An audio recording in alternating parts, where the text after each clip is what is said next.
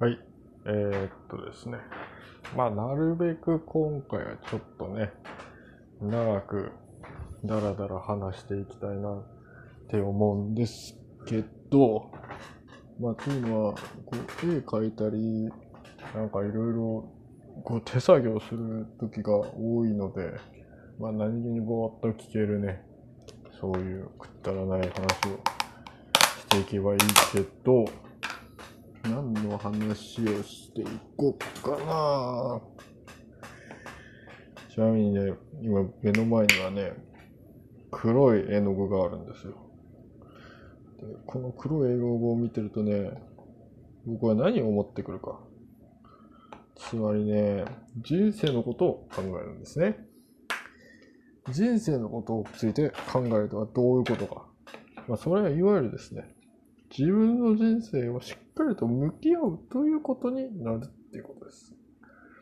じゃあその自分の人生をしっかり向き合うってどういうことなのか。一体、え、それってどういうこと的なことを言いますとですね。まあ、暇を持て遊ぶっていうか、まあそういうことに限るんですけど、まあよくあるじゃないですか。人生は暇つぶしだっていう言葉。あれはですね、半分合ってて、半分間違ってる。半分間違ってて、半分合ってるということですね。まあ、つまり1たす1は2。2たす、えっ、と、まあ、まあ、まあ、っていう、そういうことですね。そういうことです。あの、世の中の真理というのはですね、こうやってですね、僕は黒絵の具をこねこねこねこねこねこねこねこねしてようがね、一人でね、暇だなっつって、なんかお尻の穴に手突っ込んでさ、なんか、うわ、くせーとか言おうがね、あんまり変わんないんですよ。そういうことよ。そう。まあ、僕は何が言いたいかって言いますとですね、まあ、うちの、よくね、なんか、うちの家族の話ね、人にするとね、なんかウケるわ、それ面白いわって言われることが、ちょこちょこあって、うちの家族って変わってんのかって結構思うんですよ。で、まあ、あんまりね、家族の話するのね、うちのね、お母さんのお父さん、特にか、うちのお母さんがね、特に、まあ韓国人なんだけど、どっちも。すげえね、韓国って儒教の国っていうのもあって、なんかね、家族の話をネタにするのすげえ嫌うんですよ。ちょっと日本とかと違うって言ってか。日本だと芸人さんとか、うちの親父がとか、ちのお袋がとか、なんか、うちの嫁がとか、ちょっとこう、笑える話とか、普通にテレビの中とかやるじゃないですか。あれあんま韓国だと見られない現象で、多分韓国って客よりも家族の方が重要なので、あんま家族のこととか身内のことネタにすると、逆に見てる人からすると、なんかそういう、周りの人大切にしてない人なんだなって見られるっていうか、逆に批判を受けるっていうか、なんかちょっとこう、そういう雰囲気がある気がしてですね。まあでもね、どうせこれ日本語だから、うちの家族も多分死ぬまで知らねえだろうし、俺がこういうの、なんか、こういうラジオで言ってるかどうかも。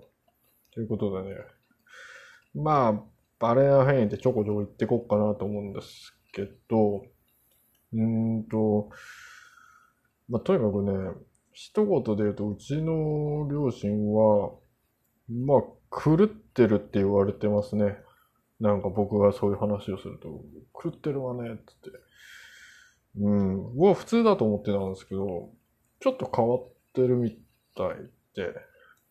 うんとね、うちのお母さんメンハレで、うちのお父さんやばい、なんだろう。精神病の方なんだよね。まあ一言で言うと。うん、まあ報われない天才っていうか。まずね、僕子供の時から今もそうなんですけど、何の仕事をしてるか全くわかんないです。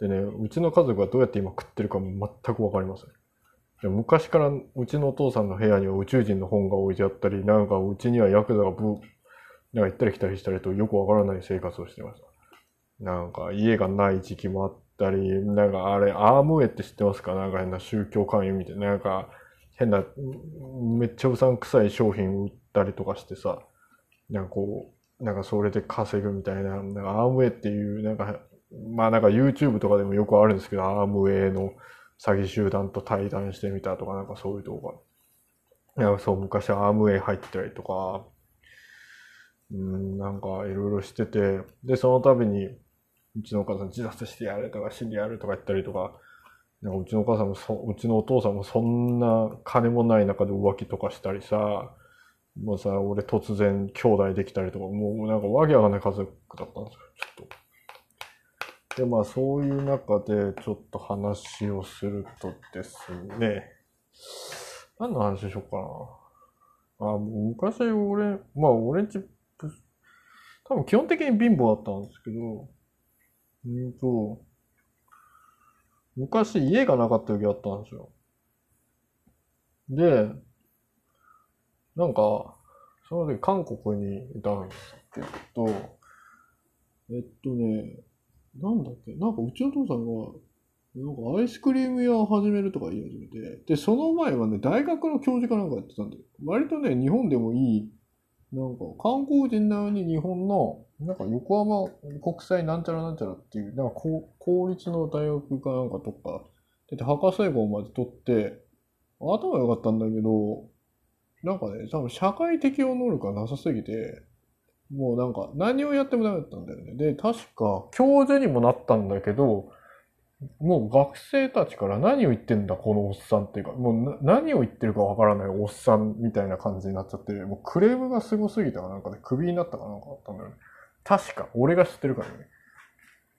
で、もう仕事ない、もうお母さん狂ってる、息子もなんかもうなんかエロ動画ばっかり家で見てる、もうこれどうしようもねえな、みたいな感じになって、で、あの、アイスクリーム屋やろうって。それもちょっと狂ってんだけど、アイスクリームやろうってなって、なんか家が、なぜか なくなってそれで、あの、僕、ソウルにその時いたんです。ソウルってあの、その、韓国の首都ですね。東京みたいな感じですね。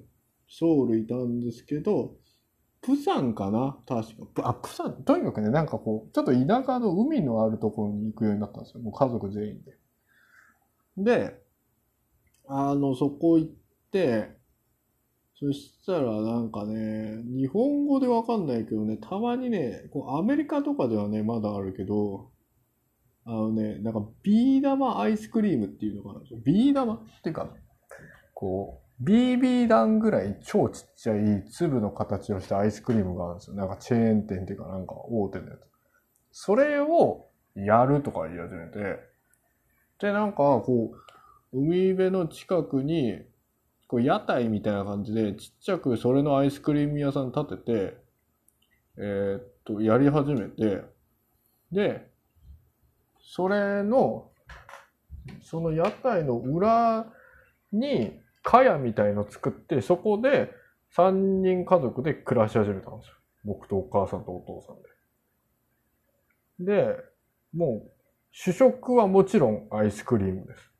もう、もう、アイスクリームばっか食べました。その頃僕はどうやって生きてたかわかんないぐらいアイスクリームばっか食べてて。で、まあ、とにかく、なんかこう、なんか僕はでもなんか、夏休み気分みたいな感じでワイワイワイワイしながら過ごしてたんですけど、なんか、やっぱアイスクリームばっか食ってるとやっぱ腹減ってくるので、あの、うちのお父さんが、ある日どっか出て、そしたら、なんか盗んできたのかもらってきたのか全くわかんないけど、なんかこう、なんていうか、なんとも言えない形をしたなんかちっちゃい、なんか四輪のバイクを、こう、どっかから乗ってきたんですよ。ブーンつって。しかももう、早くもなく遅くもないスピードでこう来て、ブーンつって、突然家の前に、こうなんか、もう、ちょっと速い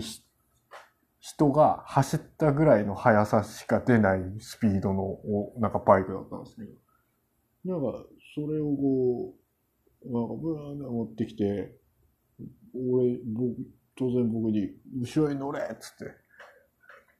で、まあ、その、後ろに乗って、とりあえず。そしたらもう、ベベベベベベとか言いながら、どうしようもないスピードで、こう、二人でどっか向かって、で、なんかバーとか向かったら、あの、その、うん、浜辺のところのなんかこう、立ち入り禁止みたいな柵があって、そのあたりについて、したら、立ち入り禁止のところ、ピッと止まって、あの、登れっつって。で、まあ、お父さんとこう、登って、そこを、立ち入り禁止のところ。で、入って、で、そしたら、拾えっつって、なんか、その、立ち入り禁止区間の、その浜辺の中に、こう、いろんな、なんかゴミとか、なんか、なんか石とか貝とかがあったんですけど、多分貝を拾えっていうことだったと思うんですけど、まあ、こう、まあ夜であんまり何も見えない、なんか、とにかくいろいろ、なんか、貝なのか何なのかよくわからないのをバケツの中にバーって、こう拾ってったんですね、お父さんとバーッつって。それで、ある程度やったらもう帰るぞっつって、また柵越えて、で、そのバイク乗って家にブーンって帰ったんですよ。したらうちのお父さんが、今日はこれが夕飯だっつって、ああ、そうか、っつって。で、あのなんかそのバケツの中見たら、まあいろいろゴミとか変なのもいっぱいあったけど、結構貝があって、あ、これ貝食えんのかと思って。それで、あの、うちのお母さんも、ちょっとなんだろう、普段はうちのお父さんにもう、お前なんで生きてんの死ねみたいなことばっかり言ってる人ですけど、なんかこう、あの、その時だけは、ちょっとこの男やるじゃないみたいな、ちょっと色目使って、うちのお父さんもなんかこう、ちょっと、どうやみたいな顔して。まあその時だけはなんかちょっとこう、おなんか珍しくうちのお父さんとおお母さんちょっと熱くなってんな、みたいな、まあ見ながら、そのわけわない貝をこの鍋に入れて、で三人で、こう、ぐつぐつわ沸いたんですね。なんかチゲっていうか鍋つく、貝の鍋やろうや、つって。で、で、しばらくして、こう、蓋ポンって開けたら、その、なんだろう。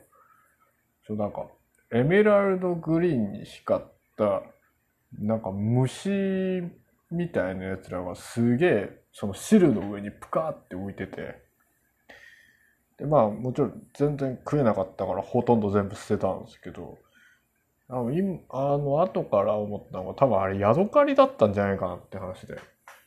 まあ普通の貝じゃなくて、まあ全部ヤドカリかなんかで、で、多分暑いから中から出て、膨れ上がって、もうどうしようもない鍋になって、何も食えなかった。っ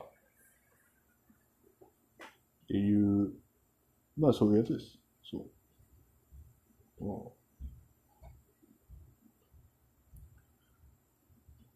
まあね、あったら、まあ思い出話だよね、単純に。そういうことあったなーっつって。でね、ほんと記憶っていうのは謎でね、なんかそういう面白いことは覚えてんだけど、俺がその時どうやって生活したとか、何をどうしてたか、あんま覚えてなくて。でも割と楽しかったんだよね。うん。でもちろんその授業もあんまうまくいかなくて、まあ結局ソウル戻ったんだけど、確か。なのでまた、まあなんか、まあ一応小学校通いながら、適当に過ごしてたけど、まあなんとか生きてますね、未だに。そう。まあね。ちなみに、この前ね、僕今結婚して3年目なんですけど、結婚したばっかの時に、あの、韓国行って、あの、うちの嫁がまあ日本人なんですけど、うちの嫁と、うちのお父さんが初めてだったのが、初めてってぐらい会った時に、うちのお父さんがその時なんか運転してて、で、僕と嫁が、その、後ろの席に座ってた時に、うちのお父さんが、なんか突然、うちの嫁にこう、なんか、なんなんかニコニコしながら、なんか、そういえば、人って殺してって思ったことありますか？とか言ってきて、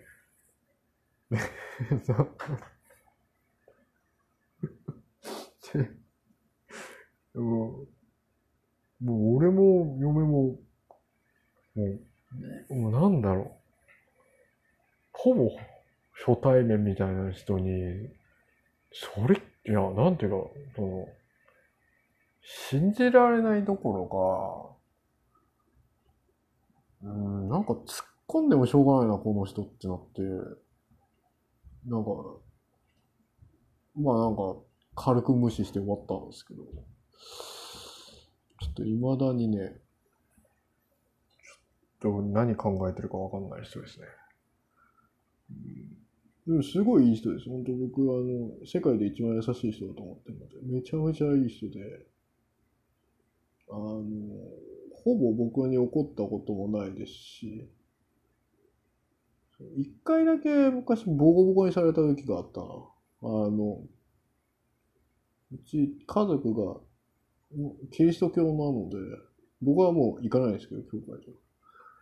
キリスト教なので、あの、毎週僕日曜に、あの、ミサ行かなきゃいけなくて、教会の。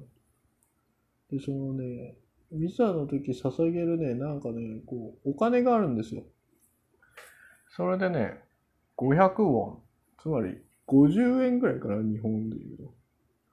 でも500万って結構、小学校に、小学生にしてはでかいお金で、僕それ使って、そのミサ行かないで、近くのゲーセン行って、あの、エロゲーに使ってたんですね。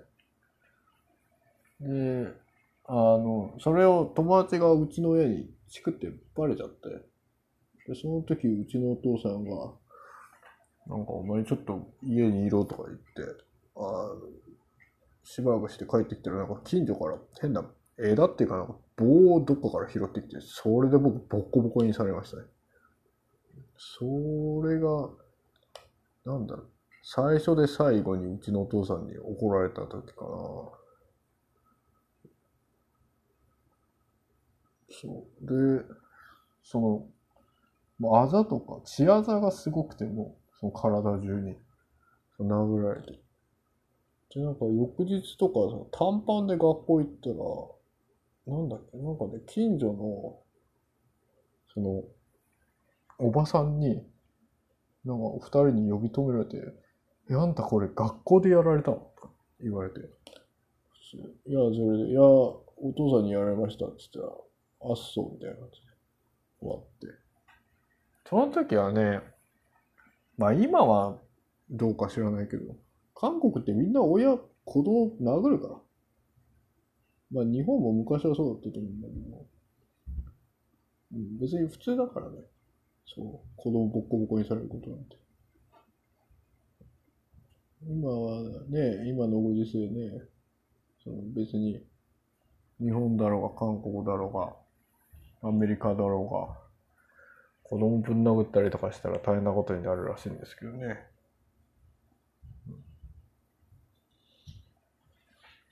もし僕がね、子供できて、できるかどうかは本当知らないんだけど、子供できて、あの、子供が電車の中とかでうるさくしてたら、俺、普通に次の駅で一緒に降りて、もうね、あの、ぶん殴りはしないけど、何をしてんのかなっていう感じで、もう、あの、笑顔で、こう、最大限顔に近づいて、こう何をしてんのかな、君はっつって、あの、もう、泣くまでそれやる。何がしたいのかな、君はっつって。もうね、あっちがもうお父さん帰ろうよとか、もう、もう、わ、わかったわかった。自分が悪かったです。もう、もう帰りましょう。もう、もう、それ、ちょっとしんどいです。くどいです。もうやめましょうっつっても、もう、もう、絶対そいつが泣くまで。まあ、あの、それはだと言って、君は何がしたかったのかって、ずっと、あ言う。そしたらね、絶対そいつ次からそういうことやんないと思う。殴られるより嫌だと思うよ、そっちの方が。こんな親嫌だわ、みたいな感じ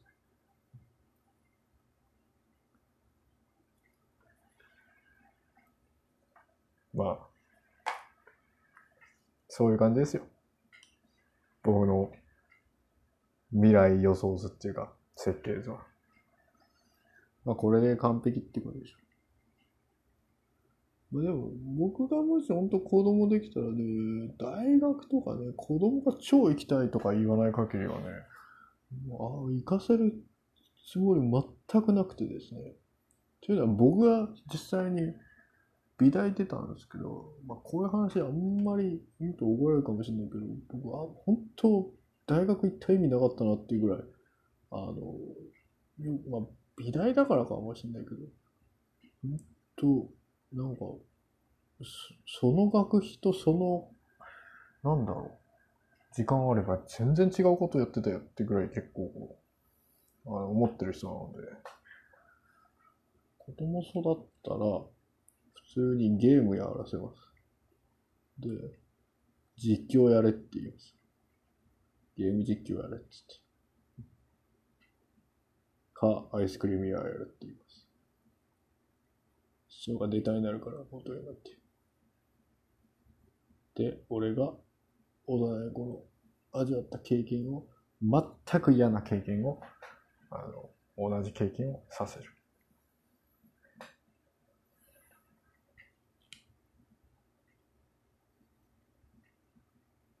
そうですね。まあ、でも子供いるとさ、あれだよね、あの、一緒に遊べるっていうのはいろいろ相談出るのは正直めんどいめんどくせえなって思ったりするんだけど、子供って文句するし、おならするからあんま好きじゃない。まあ俺もする。あんま好きじゃないけど。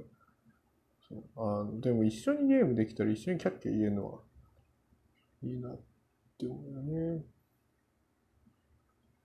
まあ、偉そうに、特に父親とかなんか偉そうにさ、こう、なんか格闘家みたいな、こう、なんだろう、教育できるかもって、ちょっとこう、なんだろう、こうちょっとローマがあるっていうか、なんか、普通に子供とかに、男の子とかだったら男の子に、なんか、こう、俺を、俺を殴る、俺を殴れ、みたいなこと言って。で、あっちも、え？父上いいんですか？みたいな感じだった。あ、まあ、まあ、殴れ。俺を殴れ。つって。で、あっちが、ういっつって、殴ったら、シュッて避けて、なんか、お前は、パンチはそんなもんか。みたいなこと言って。であっちも、いや、違います、父上。つって。あ、もう、もう、もう一回殴れ。つって。本気を出せ。ふざけんじゃねえ。つって。だって、ういっつって。で、俺は危ないだら、えっ？つって受けて。で、そしたら俺がガッつって胸ぐら掴んで、お前、俺いつ、お前、俺がいつ、怒りを込めろっつったんだ。つって。で、怒りを込めたらダメじゃないか。つって。で、あっちも、お、すいません、父上。ってって。で、俺が、もっと、集中しろ。つって。わかりました。つって。だって、ういっつって。だって俺が知ってるわけだね。今回はちょっと笑顔で避けて、で、そいつの肩をポンってやりながら、それで、そう、それ、それを俺が言いたかったっつって。あっちも。なんか、わかりましたってなって。で、俺立ち去るみたいなことやりたいよね。だからこう、ちょっと、こう、まあ完全にこれ昔ブルース・リーの映画のパクリなんだけど、そういうのやりたいよね。父親になったら。で、もし娘ができたら、あれやりたいよね。あの、娘が、こう、あの、将来、いい年になって、こう、結構お相手の男の人連れてってきたりさ、なんとか君これうちの父さんの、つって。で、あ、お父さん、あの、娘のくださいみたいなこと言ってきたら、俺が、まあ、まあ、何回かやっぱ断りたいよね。どんだけいい、その旦那さんでも。あ、ダメですよ。ダメです。ダメだつって。ああの、うちのあれはあげないつって。それはやっぱちょっとやってみたいよね。お父さんになったらって。もし、娘が連れてきた人がちょっとヒップホップ系の人だったら絶対俺ね、あのね、フリースタイルバトルで俺のことを勝てないと結婚させない。まずね。俺をディスってみろ。みたいな。でもなんか、あっちが例えばディスった時に、一言でも、なんかクソ韓国人とかなんかそういう差別的な用語をしてた瞬間にもう、もう警察呼ぶから。ちょ、そ、そ、ちょっと、ちょっと、いや、ディスレっつったけど、そそれはダメでしょ、みたいな。そ、そこの線は守るよ、みたいな。そこ行った瞬間アウトだからね。差別用語。差別用語はディスじゃないからね。それはもうね、ちょっと、ちょっと違う。言っちゃダメっていうやつ。ラップはね、やっぱ平和にやんないと。ラップじゃないって。普通にね、韓国人どういうこととか言ったらね、さそれはね、ただのね、もうね、悪口よ、それ。そんなリズリズムに乗っただけの悪口だから、そんな。ダメ。リズムに乗ってさ、そんな、言ったら全部許されると思ったらね、そんなのね、そんな、あれよ、あの、ダメよ。そんなの。うん。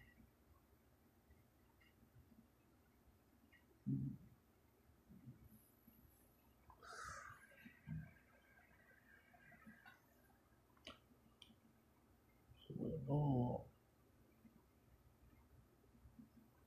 うまあ、リズムに乗って、まあ、まあ、せっかくリズムって話出たし、ちょっと、あの、歌でも歌おうかなと思うんだけど、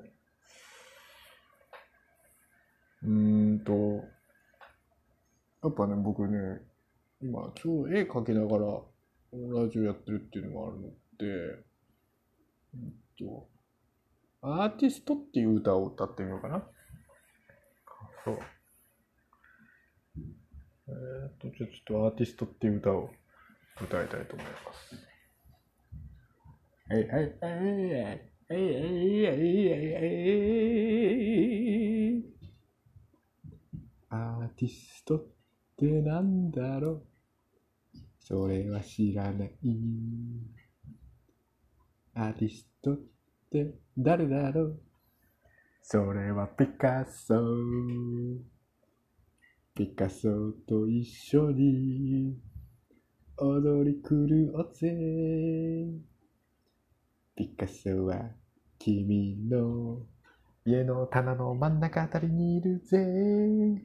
アーティストって誰だろう？俺は知ってる。お前の心の中の底隅にあるやつ。アーティストの人って金持ちなのかな？全然ちゃうよ、所詮は。その絵のおっさんと変わんねえぜ。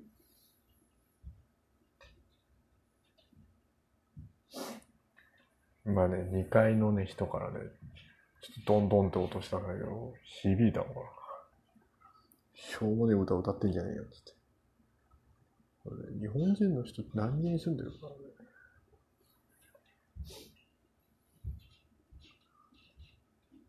そう、僕ね、あれなんですよ。まあ、知ってる人、知らない人いると思うんだけど、僕ね、なぜかね、アメリカにのね、ニューヨークの、まあ、まあ、話長くなるからいいんだけど、ニューヨークにいるんですけどね、俺が住んでるところ、日本人最近多いんだよね。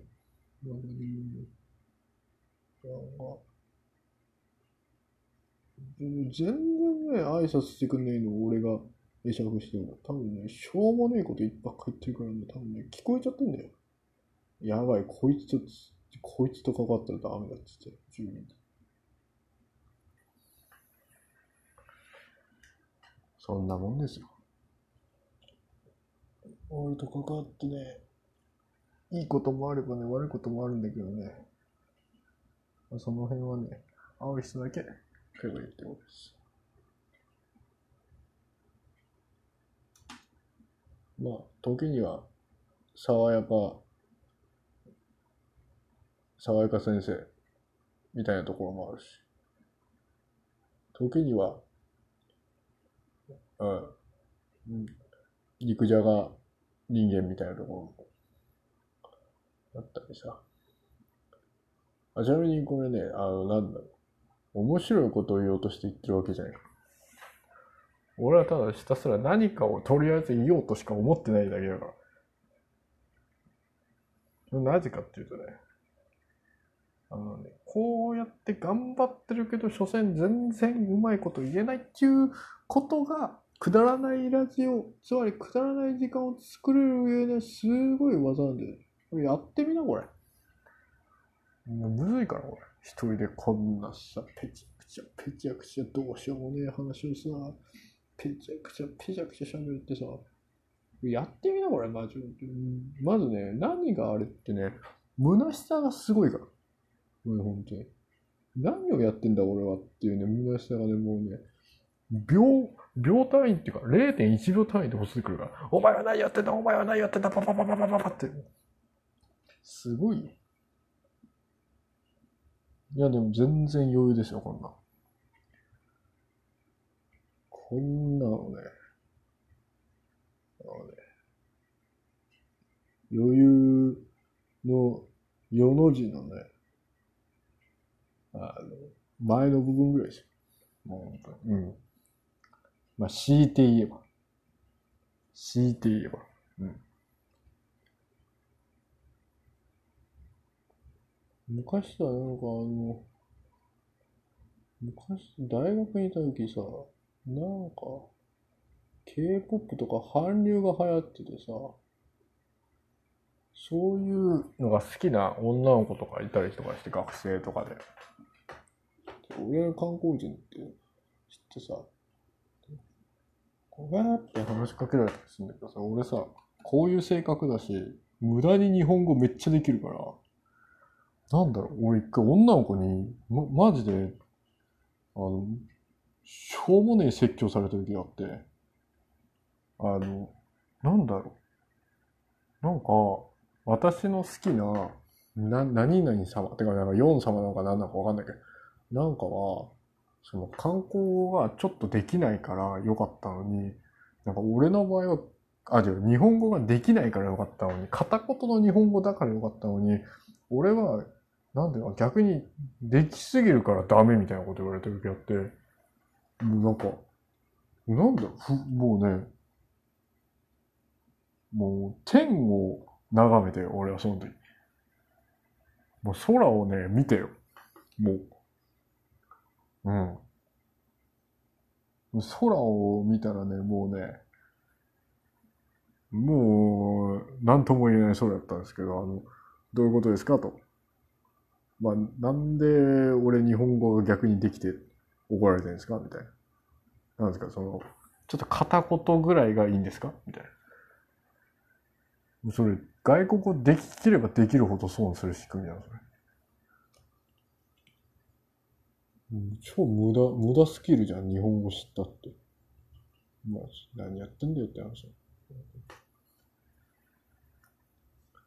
そして、俺のこの、今、ニューヨークに来てから、日本語の使い道、ここに、ここのラジオに使ってる時点でもう終わってるからね、マジ、本当に。どういうこと？みたいな。なんで日本昔行ったのかもよくわかんないし、なんで日本語覚えちゃったのかもよくわかんないし、そして、その日本で、その無駄に手に入れたこの能力の高い日本語のスキルを、このどうしようもないラジオに生かすっていうね、もうね、虚しさたっぷりよ。もうすごいよ。ここのラジオのね、虚しさとね、くだらなさのね、栄養素はね、すごいよ。マジ。うん。これだけはね、本当に譲れないぐらいすごい。もう虚しくなりてえと思ったらもうすぐこれつけた方がいい。もうすぐ虚しくなるから。うわぁ、無駄、う、うわぁ、うわぁとか思ってもね、もうすぐこのラジオ作ってる。もううわーって感じだから、このラジオ。もう、もう言葉にできないよ、このラジオ。うん。もう誰がどんな形で聞いてるか知らないけど。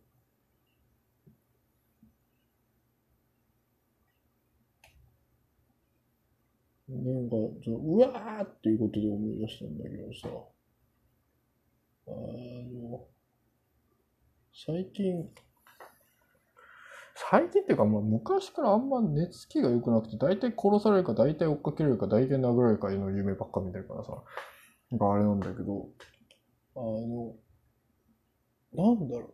特にちょっと最近寒くなって、布団が、こう、毛布とかいろいろ、こう何重にやってからさらにこう、夢の中でなんか嫌な感じするな、みたいなのが多いなって思ったのって、やっぱ布団が重いから多分ズルズルズルってこう、ベッドの横の方にこう少しずつ垂れ下がっていく感じが多分寝ながら感じちゃうからなんだろうなって、ちょっと思った。最近。そう。いや、だからかといってさ、そう布団をさ、なるべくさ、軽めにしてさ、寝ると寒いじゃん。どうしようかなと思ってさ。まあそういう時家にさ、なんかパンダとかラクダとかいたらいいよね。こうなんか、一緒に寝れるか。うん。なんかモフモフっとした感じでさ。パンダも臭そう、ラクダもそうだけ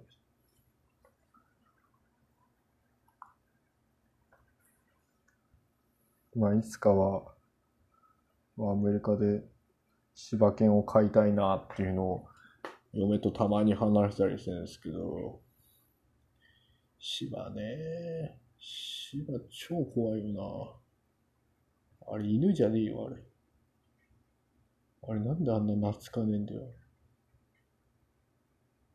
昔、ポメラニアン実家で飼ってたけど、全然違うとポメラニアンなんてもう、あれ、キャバ嬢みたいなもんだからね。もうね、男大好きだから。もうすぐ寄り添う。どんなおっさん来ても。もうすぐかばってかばって、なんてなんてでかわいしかわいしかわいしもうすぐね、もうすぐペロペロペペペペペペペペみたいな。もうすごい愛情。本当に。もうそれと比べてね、うちの嫁のね、実家にいるね、柴犬はね、俺と初めて会った時とかね、もうね、死ぬほど吠えるしね、まあ、未だにそうなんだけど、全然懐かねえし、もう殺す勢いでかかってくるから、マジで。死だって言ってくるから。ワンとかでもあれ死だって言ってるから。もう、全然、いや、可愛いんだけどさ、あれ、勝ったら大変でしょしか思えんだよね、柴犬なんて。全然懐かないし。まあでもさ、アメリカ結構飼ってる人いるんだよね、柴犬。結構。うん、しかもさ、なんかちょっとこう、柴犬飼ってるとやっぱエキゾチックジャパンみたいなさ、なんかちょっとこう見えるらしくてさ、やっぱジャパンブランドってあるから、アメリカに。なんか、おう、シーパーみたいなさ、なんかもう近所の人ともこうすぐ仲良くる。おう、do you have a シーパーみたいなさ、なんかもうちょっとこう、しばしばしばしばしちゃってな、もう芝飼ってるだけでさ、こう、このさ、私芝飼ってますけど？みたいなさ、感じもなるわけよ。こう、飼ってる人は、しょうもねえ顔してるくせにさ。ちょっと羨ましかったりするんだよね。そのあなんか、芝飼ってるだけで、ちょっと、なんかアメリカの生活しちゃってるんですけど、なんか、芝飼ってますけどみたいなさ。なんかちょっと、うぜえな、みたいな感じがさ。ちょっとだけ羨ましかったりね。んだよな。パグもいいけどね。パグもあれもうなんとも情けねえ顔してるよな、パグも。な、なんだろうね、あれ。どういうデザインのセンスしたらさ、ああいうさ、口の周りがさ、ああいう、ももごもごみたいなさ、あんな生命体が出てくるのかあれ、なんなのあれ？あれ、いるあの、もごもごのあの黒い、あの、むしゃむしゃの。絶対、あれだって、あれパッカー取っても別にいいしょ、あれ。うん。あれいらないでしょ、デザイン的には。あれはでもいいんだよね。あの、もこもこの、あの、なんとも言えないくちゃくちゃーっとしたところ。あれ、100円ショップであれだけ売ってたら俺買うもん、あれ。あれだけ、こう、なんか売ってた。えねあれ。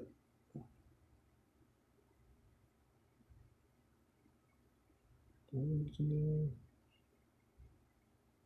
まあ、誰とは言わないんだけど、この前さ、俺の友達で、やたらとさ、なんか、なんか、マナティー好きですか？とか言ってくる人がいて、突然、何の前振りもなしに、突然さ、めちゃめちゃ怖い目でさ、すげえ近づいてきて、ところで、マナティー好きですか？って言ってきた友達がいて、ま、マジかやと思ったんだけど、もうね、すごいの。もうね、もう何十分もね、マナティーが好きですかって言ってくるの。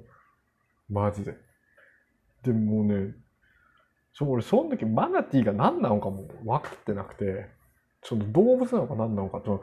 で、俺、マナティーって芸能人のことかなと思って、なんか、こう、ミキティじゃないけど、なんかこう、マナティーってなんか、なんか最近の、なんか、読者モデルかなんかの子かな、みたいな、思って、なんだろう、マナティーって思って、わかんなかったんで、今ネットで調べたら普通に、あ、なんかジュゴンみたいなの出てきて、こう、イルカでもないし、ジュゴンでもないし、みたいな、なんか、でっかいねっとりした、こう、なんか、海なのか川なのかになんかいるやつで、なんか、マナティー好きですかとか言われるからさ。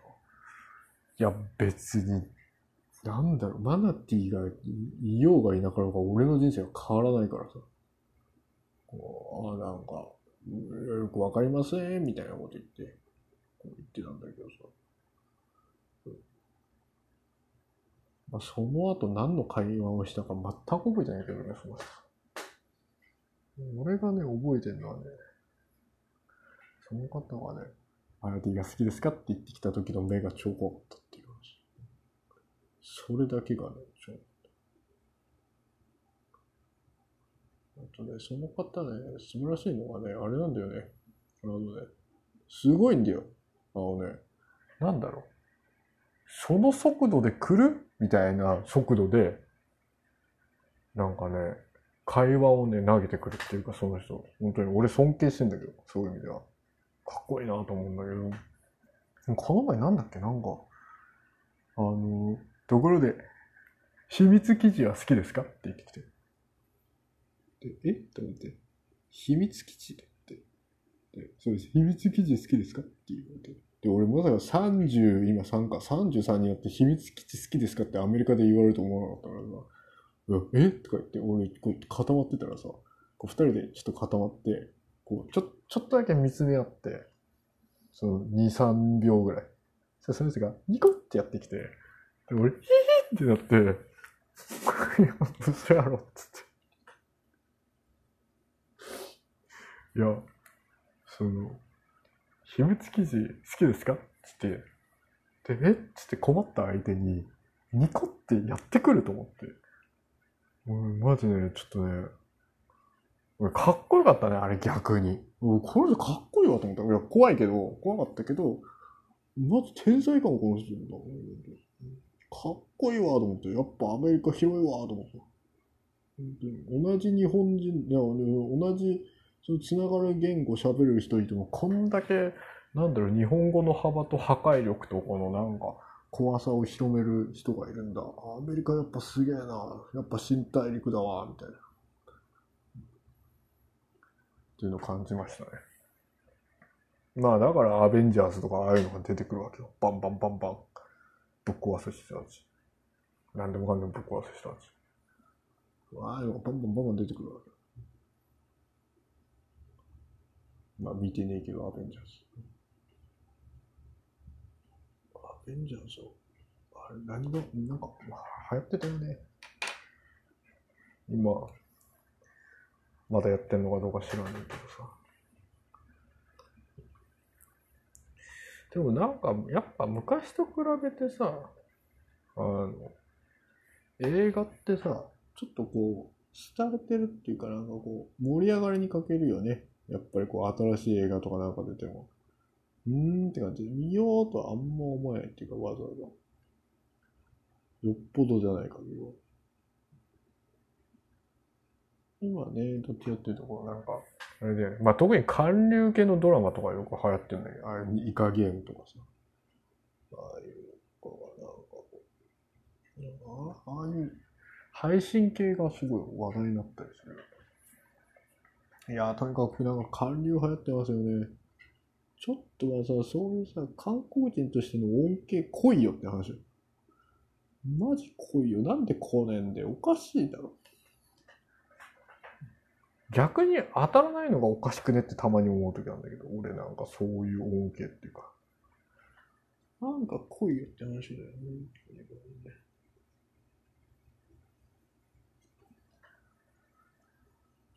まあ、でも、こういうね、のほほんとした生活ね、結構ね、嫌いないからね、全然大丈夫です。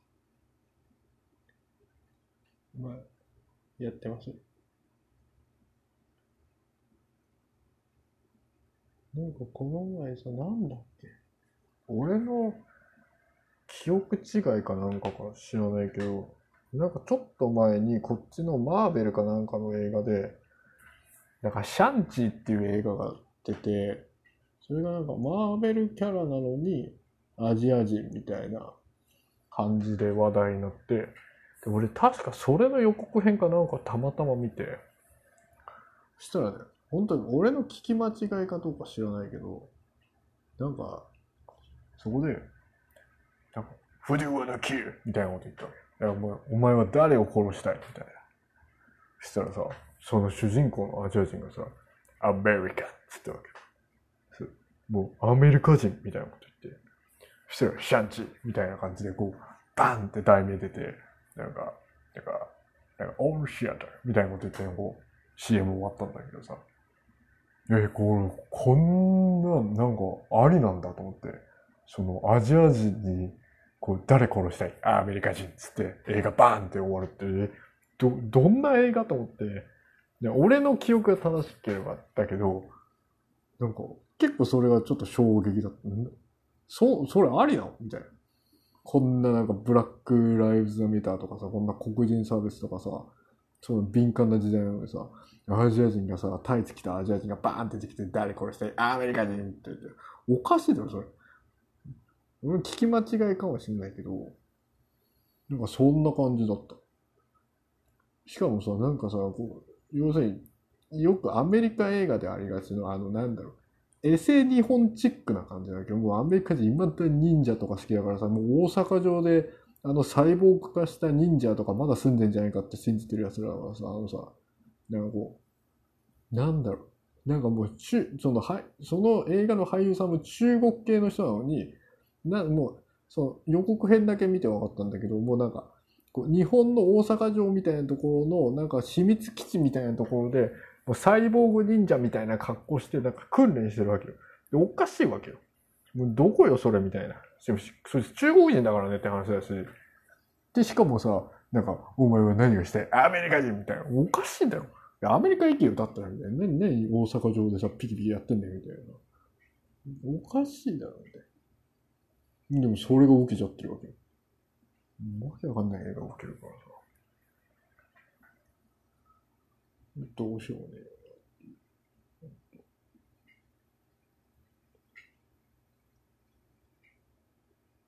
まあ、そういう世の中です。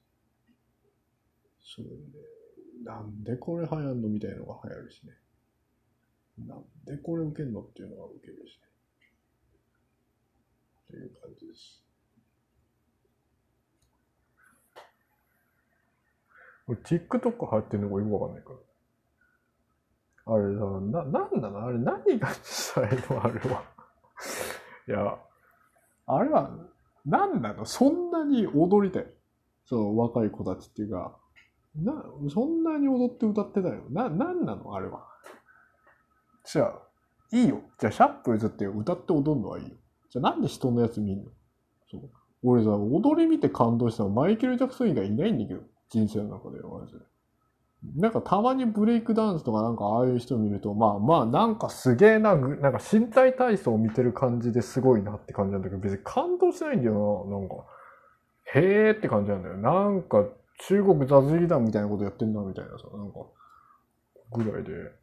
あれさ、なんか K-POP とかなんかみんな踊ったりとかみんななんかやってんのよ。俺さ、もう全然、なんか踊る必要あるみたいな感じは正直あって。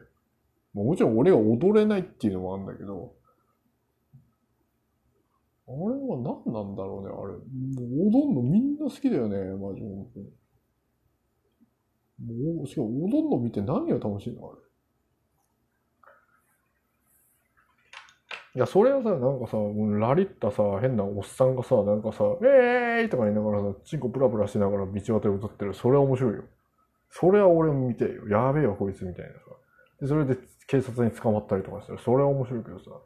でその辺のさ、そんなマイケル・ジャクソン並みになんか踊りがそんな上手いとか独特とかじゃないわけじゃない人たちがさ、変に踊ったりとかさ、してんの見られてもさ、これなんやねんみたいな。てか、まあ、これを言っちゃおしまいんだけど、俺のくだらなラジオより100%、あ、いやこれ100倍くだらなくね、そっちの方がって思うときあるんだ。まあでもその人たちからしてみたら、俺の、俺はマジ死刑に値するぐらい、マジ、どうしようもねコンテンツ作りやがって死ねと思ってんだろうな。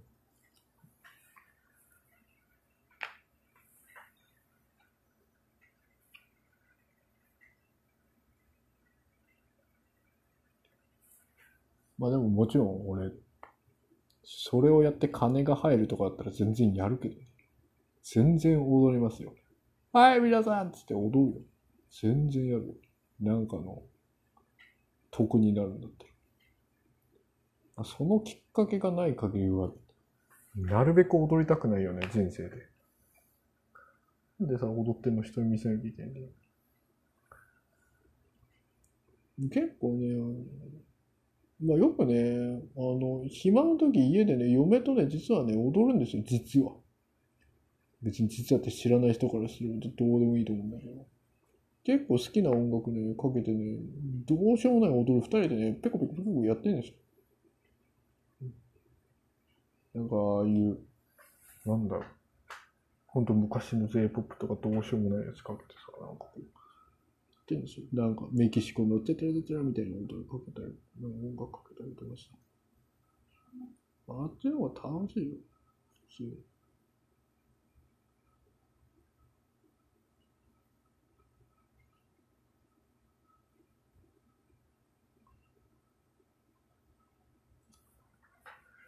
まあ、とりあえず、今回のやるじゃあこんなにしようかっていうのはね、なんか俺今、ヘッドホンのね、あのね、なんかこうマイクでやってんだけど、ヘッドホンってさ、耳痛くなってくんだよね。もうなんかこれ、ちょっとイヤホン変えるならちょっとした方がいいかもな、次から。ヘッドホン耳痛いんだよ。っていう感じでね、あの、くだらないラジオでした。ありがとうございました。